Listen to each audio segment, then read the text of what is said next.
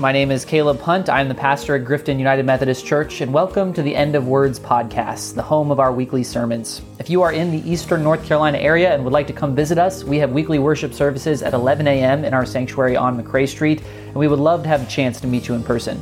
In the meantime, though, we pray that this message might help you in your own life and in your own context to refocus on the story of Jesus.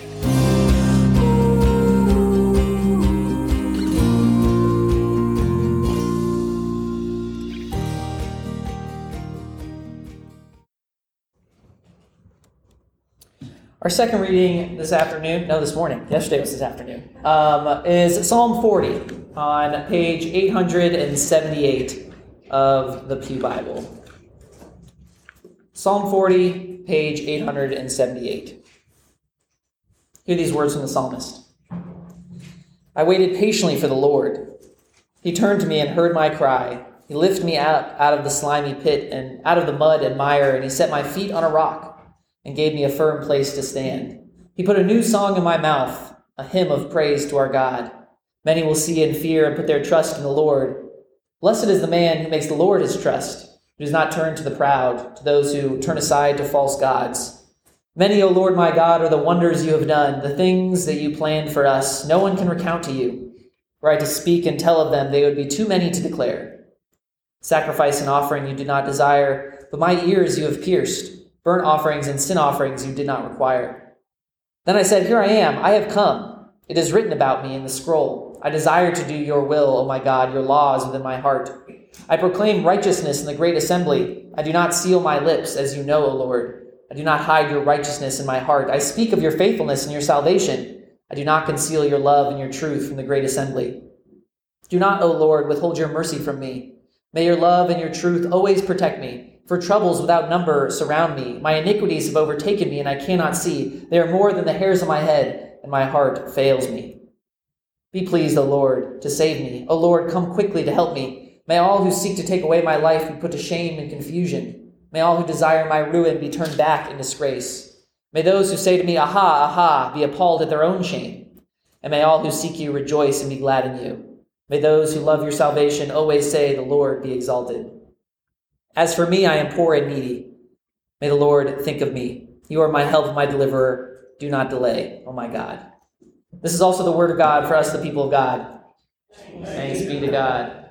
I want to begin this morning by um, telling you all about the, the most impressive, the most the most architecturally sophisticated sandcastle that I ever built growing up. Um, and just to set your expectations a little bit, I grew up in Florida, America's most famous peninsula, arguably the sandcastle capital of the world. So you should just assume that my best sandcastle is several tiers better than you know some inlander's best sandcastle ever. Uh, don't ever pick an island over a Floridian in a sandcastle contest. In Another word. Sandcastle might not even be the right word for this thing. Actually, it was it was much more than that. It was this village of sandcastles that was connected by a state of the art water system, this series of canals that fed into a moat of five or six different castles. And the way that it worked, and try to picture this in your mind a little bit, um, is that I built this big bay, this big, deep, and wide pit type thing that was several feet across, and it opened up towards the ocean, towards the incoming waves, and then it closed off into a big wall. And so as the waves came in, this bay would catch them, so to speak, fill with water.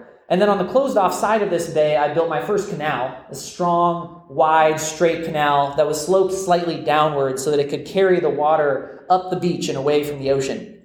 And then this canal would split off into a series of smaller waterways, all eventually curling into a moat around my magnificent castles.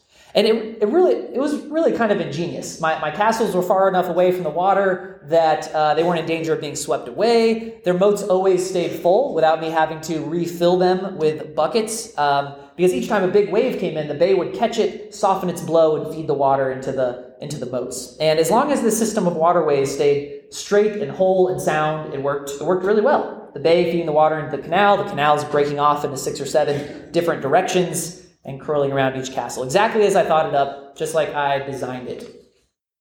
Uh, but of course, things built out of sand on a busy beach don't stay in pristine condition for very long. I, I think I was the one that felt the, the dealt the first blow um, to my castles. Tragically, unfortunately, I, I was running to catch a frisbee and I looked down to see the castles at the last second, too late. Tried to pivot, but I still put a foot down right in the middle of one of the canals. Um, and so it wasn't all ruined, but a, a, lot of it still worked. But the perfect straight system of waterways was broken, and the northern quadrant started to flood pretty pretty badly, and some of the castle's moats started going down. Uh, it was it was my younger brother Sammy that that was the next one to damage it. He took a boogie board right across the center of it, uh, and at this point, the wa- the castle's water supply problems got even worse. But it was it was the pack of children. Uh, I think it was a birthday party or something that um, did it in, just stampeded right over it like a bunch of wild animals. Um, I think they had seen a crab or something. And at this point, the whole thing is barely recognizable, right? Uh, none of the canals connect to each other anymore, and the water couldn't reach its destination at all. It just didn't work. Uh, it was a shame, but you know it's the nature of the beast for sand castles and sand irrigation systems. And I tell you, I tell you this story because the system of waterways, the best sandcastle that I ever built, it's going to be sort of our driving, overarching metaphor for this morning as we continue our sermon series that we are in on sin, during which we are exploring what the Bible has to say about the problems in the world and, and in ourselves. and, you know, I suspect this metaphor is going to break down at some point, but that's on me to figure out where that line is. Your job, just keep this picture in your head the architectural genius of a young Caleb Punt slowly undone by the chaos of Daytona Beach. So far in this series, um, in which we are looking at uh, a single word from the Bible related to these problems in the world, so far we have talked about sin. The Hebrew for that is kata, which means to miss, to miss the mark. And we have talked about transgression. Pesha is the Hebrew word for that, which means betrayal. A misdeed that is made all of the worse because of who it is committed by, committed by someone that you trust or that you loved. This week we are considering the word iniquity. Iniquity which is this the most biblically word out of the three that we've considered so far? The most sort of old fashioned one? Um, probably between either this one or transgression, but I think I would actually give the edge to iniquity. Before I started studying for this sermon series, I, had, I don't think I had any idea what the English word iniquity really meant, besides the fact that I knew that it was a part of a list of a bunch of other bad things in the Old Testament at various times. But the biblical word iniquity, like sin, sort of, actually has a very literal, concrete meaning at its core. Just like the word for sin literally just means to miss, the word behind the English term iniquity comes from the Hebrew verb avah, which just means to be bent or to be crooked. More specifically, avah means for something to be bent or crooked to the extent that it can no longer function like it was designed to. For instance, in Psalm 38, uh, we didn't read that one for this morning, but in Psalm 38, the poet says at one point that he avod his back, is an experience that I know that many of you have had before, meaning that his back uh, became crooked. It was bent out of shape to the extent that it wasn't working right. He can't straighten up and walk around freely. In Lamentations, the author mentions a road that has avad, meaning it's no longer straight, it's crooked uh, and gnarled to the point that it's not trustworthy. It cannot reliably get you to where you need to go. When I put my big dumb right foot down, right in the middle of my canals, uh, in the middle of my sandcastle aqueduct, I avod it, I smushed it, I broke it, so that it could no longer supply castle number five with its moat refills. So avad is the verb. Iniquity is this verb turned into a noun, which means that iniquity means something along the lines of crookedness or brokenness. Iniquity is what happens when something avas. It's the consequence of being broken or bent out of shape. Again, this word can function on a literal level, can refer in the Bible to busted wagons or fences, but the really profound application comes when the biblical authors start to use this term in more theological and metaphorical ways to talk about the human condition, to talk about sin, the pain and suffering of the world, and how we all, we humans, relate to it. We're implicated by it and we suffer from it. Iniquity, crookedness, brokenness. I bet you can already start to see how this relates to sin, to misdeeds. We even preserve this meaning a little bit in the English in certain instances. If I told you that I ran into a crooked mechanic last week, you would know exactly what I mean, right? That guy, that guy, he took me for a ride. He, he treated me poorly. He took advantage of me. And under this framework, evil actions, iniquity, they're, they're actions that don't line up right with God's character and God's institutions. They're bent, they're off, they're crooked. But I think the really interesting part is this and that in the imagination of the Bible, acting crookedly makes you crooked. Doing evil messes you up. it, it twists you, it, it, it breaks you, sometimes to the point that you cannot function correctly. You cannot stay straight any longer. Iniquity is both the misdeed and the result. Both my careless right foot and the ruined sandcastle waterways. The best and most concrete example that came to my mind this week, um, a little bit PG 13 actually, um, so I hope you're ready for it, but seeing as most of y'all are two to three times my age, um, I'm pretty sure I'm pretty sure you can handle it.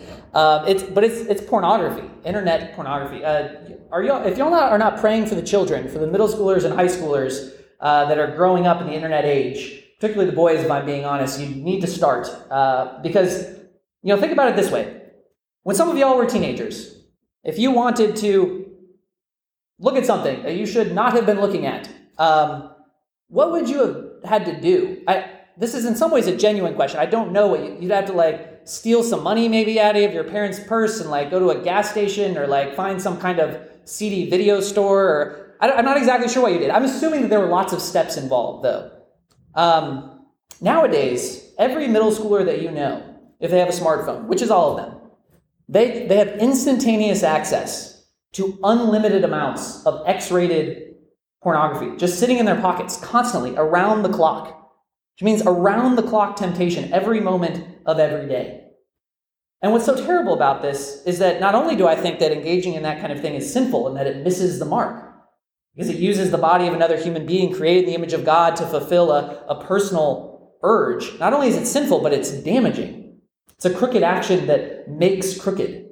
It breaks down parts of the user's, the kid's character and, and constitution. It's highly for, addictive for one thing. It makes it harder and harder to resist the temptation the more often that you succumb to it. I, we don't even know, I don't think, how the pornography consumption of the younger generations is going to affect them down the line. I, it's going to be damaging. It's going to damage their ability to form healthy and truly fulfilling relationships. It will twist, it will bend boy, young boys' perception of women because it rewires your brain. It, it scrambles pathways. It's like a boulder thrown down in the middle of those sandcastle waterways, those canals.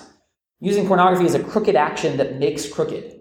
It hurts those that do it, it breaks them. I think that's a very good example of iniquity. Let's flesh out the nuances of the term a little bit more. Because um, in the imagination of the Bible, you, you committing iniquity can actually cause iniquity in someone else. In other words, you acting crookedly can cause crookedness in others, can break others, can damage others. When Sam rode his boogie board right through my sandcastle irrigation system. That wasn't my fault. I didn't do that one. But now my construction system is busted. My castles have empty moats and they aren't working right. Have you ever heard the phrase hurt people hurt people? It's the same kind of idea. Uh, Becca, my wife, when she was in college, uh, she worked on a Native American reservation in Washington State with a with a church group called Sacred Road Ministries. Uh, they use and they use that phrase a lot, uh, especially when introducing volunteers to the conditions in the reservation. Hurt people hurt people. So on the surface, it can occasionally be difficult to sympathize with the individuals, mostly kids that the mission serves. Few of them could be described as, as well behaved. Sometimes they exhibit behavior that's just shocking, honestly. It's devious or angry, violent, even. And some visitors, if they haven't been properly prepared, can be, can be shocked, frustrated, bitter when they run into these realities. But um, you know, through the education of Sacred Road, you eventually learn of the difficulties these kids have faced, the staggering amount of them who have been victims of abuse, violence, and you realize that they have been bent out of shape. They've been, they've been made to bear someone else's iniquity. They've been made crooked by someone else's actions. At that point, your, your heart just begins to break for them. All right, we're, we're going to switch metaphors now. We're moving away from the sandcastle canals that get all messed up. Uh, that one has served its purpose. It's time to move on.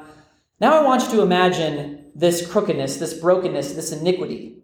Some of it that we brought upon ourselves, some of it that's been created by others, all of it distorting our hearts and our minds and our cultures and our communities. It's multiplying and it's expanding and it's growing. And then the Bible imagines it morphing into this, this giant weight, a huge burden that settles on the back of individual people and on humanity as a whole like a huge sack of rocks. And this is the second major metaphor the Bible uses to describe iniquity. It's a, it's a weight, it's a burden. If you were to ask me what the Hebrew word for punishment is, that's actually a complicated question because Hebrew doesn't have a one to one word equivalent for our English word to punish. Instead, Hebrew tends to use the phrase bearing one's iniquity. In Leviticus, when Moses is laying out all the things that the Israelites are not allowed to do don't ignore the widows, don't eat unclean animals, don't exploit your servants. In our English translations, usually those instructions conclude with, don't do these things or you will be punished. Or slightly better, don't do these things or you'll be held responsible. But in Hebrew, the phrase is more literally, if you do these things, you will bear your iniquity. You will carry your iniquity or crookedness. That's because God respects the dignity of human choice. He wants a real relationship with real beings. And so he can't just micromanage everything and take control of our limbs and our tongues and, and just make absolutely everyone gets all gets along at all times. He doesn't want robots. So he gives humanity the dignity of bearing iniquity, of feeling the effect and the weight of actions, both personally and collectively. But the problem is, is that eventually it becomes too large to bear. We can become so overcome by the weight of it that we can't continue. The psalmist in our Old Testament reading, or our First Testament reading, our first reading for today, gives a beautiful, if alarming, poetic description of this. And Psalm 40 is a long and wonderful and beautiful psalm with so much going on in it, and we might return to it again um, in this Easter season, actually, because not only does it describe the experience of suffering and struggling under the weight of iniquity, but it also is full of hope and trust in God to deliver. But for this morning, we're just going to zero in on what I might call the Lenten moment of the psalm, the point of tension before deliverance arrives. And it's in verse 11 and 12. And um, I'm going to read those verses again. Do not, O Lord, withhold your mercy from me. Let your steadfast love and your faithfulness keep me safe forever. For evils have encompassed me without number. My iniquities have overtaken me until I cannot see. They are more than the hairs on my head. My heart fails me. You can hear and see the image of the psalmist's crookedness and brokenness piling upon him or her, feel them collapse under the weight of it in verse 12 in this escalating action sequence, right? Evils have encompassed me, my iniquities have overtaken me, they're more than the hairs on my head, which I'm feeling more and more these days as I continue to put off a haircut. Um, and, and my heart fails me. The problem is, is that we are not able to continually caring for this iniquity on our own indefinitely. The Israelites, the people of God, knew this. They knew that um, although maybe they could come part of the way by, by having the lawbreaker bear his iniquity in the form of punishment, there was no way that they, the people as a whole, Israel itself, could bear the iniquity within their ranks, uh, stand up under the weight of the crookedness and brokenness that swirled and multiplied in the nation. Our second reading uh, that we read this morning, which I'm guessing, I'm guessing that's the first time you heard that Bible, that part of the Bible read aloud in church. Um, it is not it's not a common one from Leviticus. Uh, but it's important because it describes a ritual that God gave the people of Israel as an act of mercy to help them deal with this fact, to help them bear their iniquities. On a certain day each year, the high priest Aaron, Moses' brother? Yeah, brother or cousin, doesn't matter, would take an unblemished goat, and, and the text says that Aaron would place upon the goat the iniquity of the people. The weight and the burden through this ritual was transferred from Israel to the animal. And the animal was sent away into the wilderness, taking the iniquity of the people with it. By the way, this is where the term scapegoat comes from, if you were, if you were wondering about that. And as strange as this kind of thing sounds to us, in the imagination and the culture of the Bible, this was an act of mercy on behalf of God to Israel. It was a way of dealing with the weight of crooked deeds. But as we know, it was incomplete, it was temporary, it was a stopgap that didn't fix the problem. It had to be repeated year after year after year. It was sort of like taking painkillers indefinitely without ever treating the underlying disease or injury. It's time for our weekly turn, our weekly glimpse towards Easter, and to ask that question that we've been asking each and every week. All right, we've stared the problem straight in the face. What, what do we need? What would a solution look like? Well, like last week, what we need is a miracle and something that we don't deserve. We individually don't deserve it, and we, humanity at large, don't deserve it. We need someone who will bear all of our iniquity, our personal guilt, and our crooked actions and their crooked results, the bad things that we've done that have hurt ourselves and that have hurt others. We need someone to bear that iniquity.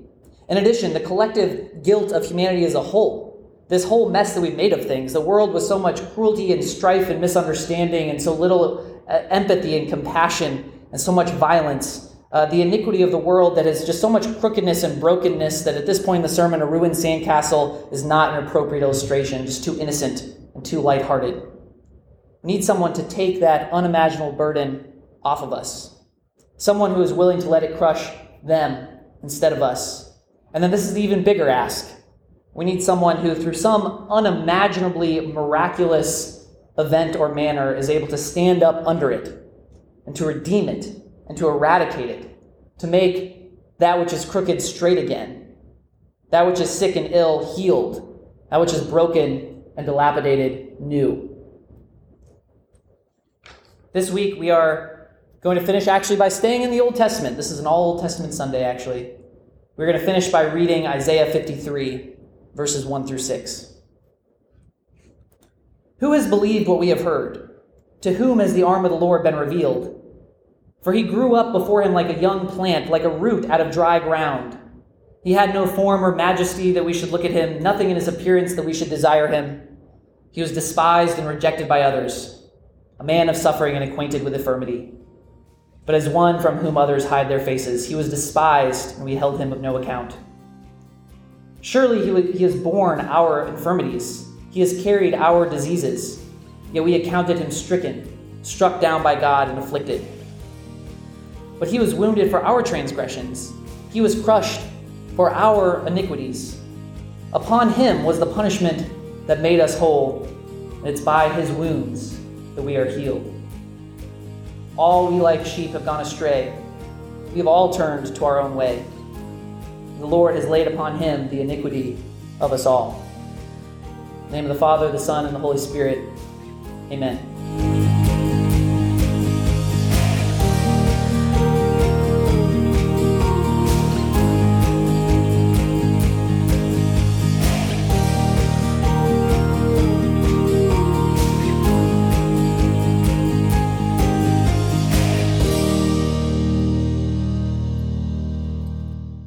Thank you for listening to another episode of the End of Words podcast, brought to you by Grifton United Methodist Church. If you enjoyed this episode, consider subscribing to our podcast, sharing the episode with a friend, or making plans to visit us on a Sunday morning at 11 a.m. in our sanctuary on McRae Street. We would love to have the opportunity to greet you in person.